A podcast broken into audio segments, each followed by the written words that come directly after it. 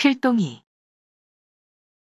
필동이는 내가 그린 다른 한국 사람들과는 달리 고집이 세고 제멋대로 행동하는 사람이었다.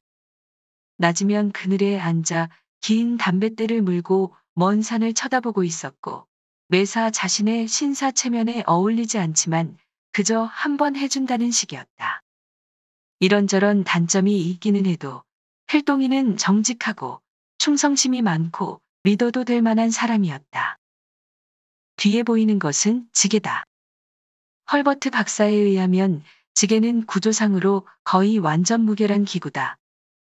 등에 지면 짐의 무게가 등 전체에 균일하게 배분되기 때문에 지게꾼이 두 발로 일어설 수만 있으면 어떤 짐도 나를 수 있다.